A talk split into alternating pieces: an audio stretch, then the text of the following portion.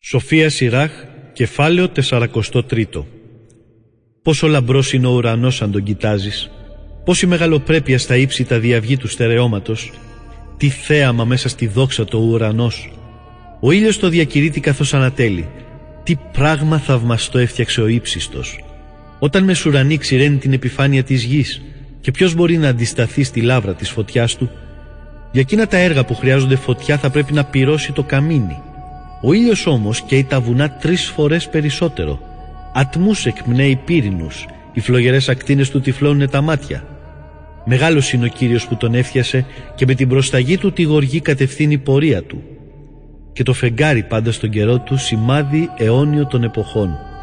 Από το φεγγάρι ορίζεται τον εορτών ο χρόνος. Ουράνιο σώμα είναι που αφού γίνει πανσέλινος, έπειτα αρχίζει πάλι και μικραίνει.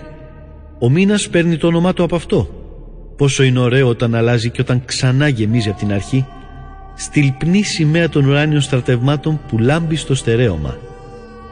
Είναι η ομορφάδα του ουρανού των αστεριών η λάμψη, στο λίδι που στα ύψη του Κυρίου σκορπίζει φως.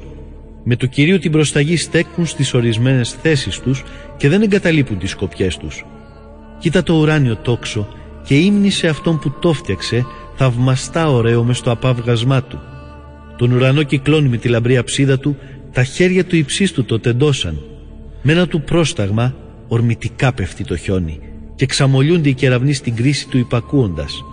Έτσι ανοίγονται τα μπάρια του ουρανού και φεύγουν και πετούν σαν τα πουλιά τα σύννεφα. Με τη μεγαλοσύνη του ο ύψιστος στα σύννεφα πετρώνει κι ύστερα τρίβονται σε χαλαζόλιθους.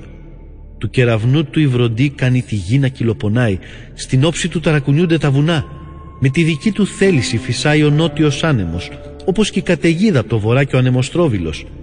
Σαν τα πουλιά που χαμηλοπετούν το χιόνι πασπαλίζει και πέφτουν οι νυφάδες σαν τις ακρίδες που ορμούν και κάθονται. Το μάτι στέκει και θαυμάζει την ομορφιά που είχε ασπράδα του και με το αργό του πέσιμο έκπληκτο μένει το μυαλό. Ρίχνει ο Θεός την πάχνη καθώς το αλάτι πάνω στη γη και όταν παγώσει γίνονται σαν άκριες απαγκάθια Φυσάει άνεμος ψυχρός από το βορρά και πάνω στο νερό ο πάγος κρουσταλιάζει, πάνω σε κάθε ακίνητο νερό απλώνεται και τον φοράει σαν θώρα κάτω το νερό. Θα διαβρώσει τα βουνά, την έρημο θα κάψει και θα ξεράνει το χορτάρι σαν φωτιά. Γρήγορα όλα τα γιατρεύει ο Μίχλη. Ύστερα από τον καύσωνα φέρνει ανακούφιση η δροσιά. Σύμφωνα με το σχέδιό του ο Θεός υπέταξε την άβυσο της θάλασσας και φύτεψε σε αυτήν νησιά Όσοι διασχίζουν τη θάλασσα για τους κινδύνους της μιλούν και εμείς θαυμάζουμε όταν τους ακούμε. Βρίσκονται εκεί παράξενα πλάσματα, θαυμαστά, τα ζωντανά κάθε λογής και τα μεγάλα κήτη. Χάρη στον Κύριο ο αγγελιοφόρος του φέρνει σε πέρα στο έργο του. Σύμφωνα με το λόγο του, όλα διευθετούνται. Κι άλλα πολλά μπορούσαμε να πούμε δίχως τελειωμό και η κατάληξη των όσων είπαμε, αυτός είναι το παν. Πού θα βρούμε τη δύναμη να τον δοξολογήσουμε; Πραγματικά αυτός είναι ο μεγάλος και όλα τα έργα του τα ξεπερνά. Ο Κύριος είναι φοβερός, ασύγκριτα μεγάλος και είναι η δύναμή του θαυμαστή. Δοξολογήστε τον Κύριο, όσο μπορείτε υμνήστε τον, αυτός και πάλι θα υπερέχει. Και για να τον υμνήσετε βάλτε όλη σας τη δύναμη, αλλά και μην κουράζεστε, γιατί δεν είναι δυνατόν να τον δοξολογήσετε όσο του πρέπει. Ποιος τον είδε ποτέ για να μπορέσει να τον περιγράψει; Και ποιος μπορεί επάξια να ψάλει τη μεγαλοσύνη του, πολλά είναι ακόμη τάγνωστα και μεγαλύτερα από τούτα, γιατί από τα έργα του λίγα έχουμε δει.